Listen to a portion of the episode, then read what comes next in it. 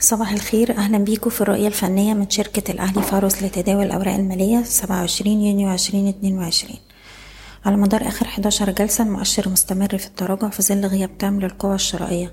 جلسة امبارح ما كسرناش له جلسة الخميس بس قفلنا عند لوهات الجلسة عند 9443 دلوقتي بنركز على مستوى الدعم عند 9260 والمنطقة دي في إمكانية إن إحنا نشوف محاولات تماسك وارتداد مرة تانية منها.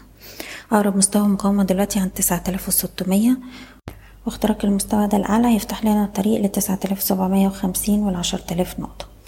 أي ارتداد في الوقت الحالي هنتعامل معاه لأنه ارتداد مؤقت وفرص لتخفيض المراكز لحد ما نشوف سلوك مغاير للقوى الشرائية.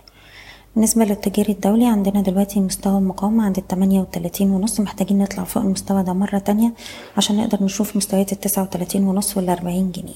أقرب دعم عند سبعة وتلاتين تلاتين ويلي مستوى الستة وتلاتين ونص. بالنسبة للأسهم اللي كان أدائها أفضل نسبيا جلسة امبارح سهم مدينة نصر شايفينه بيستهدف مستويات اتنين جنيه وستين قرش واتنين جنيه وسبعين. أي تراجع في السهم فرص للشراء وأقرب دعم عند الاتنين جنيه وأربعين قرش.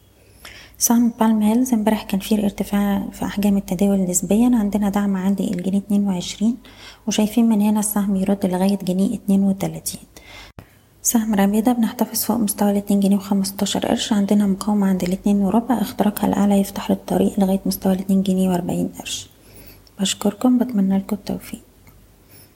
إيضاح الشركة غير مسؤولة عن أي قرارات استثمارية يتم اتخاذها بناء على هذا التسجيل. شكرا.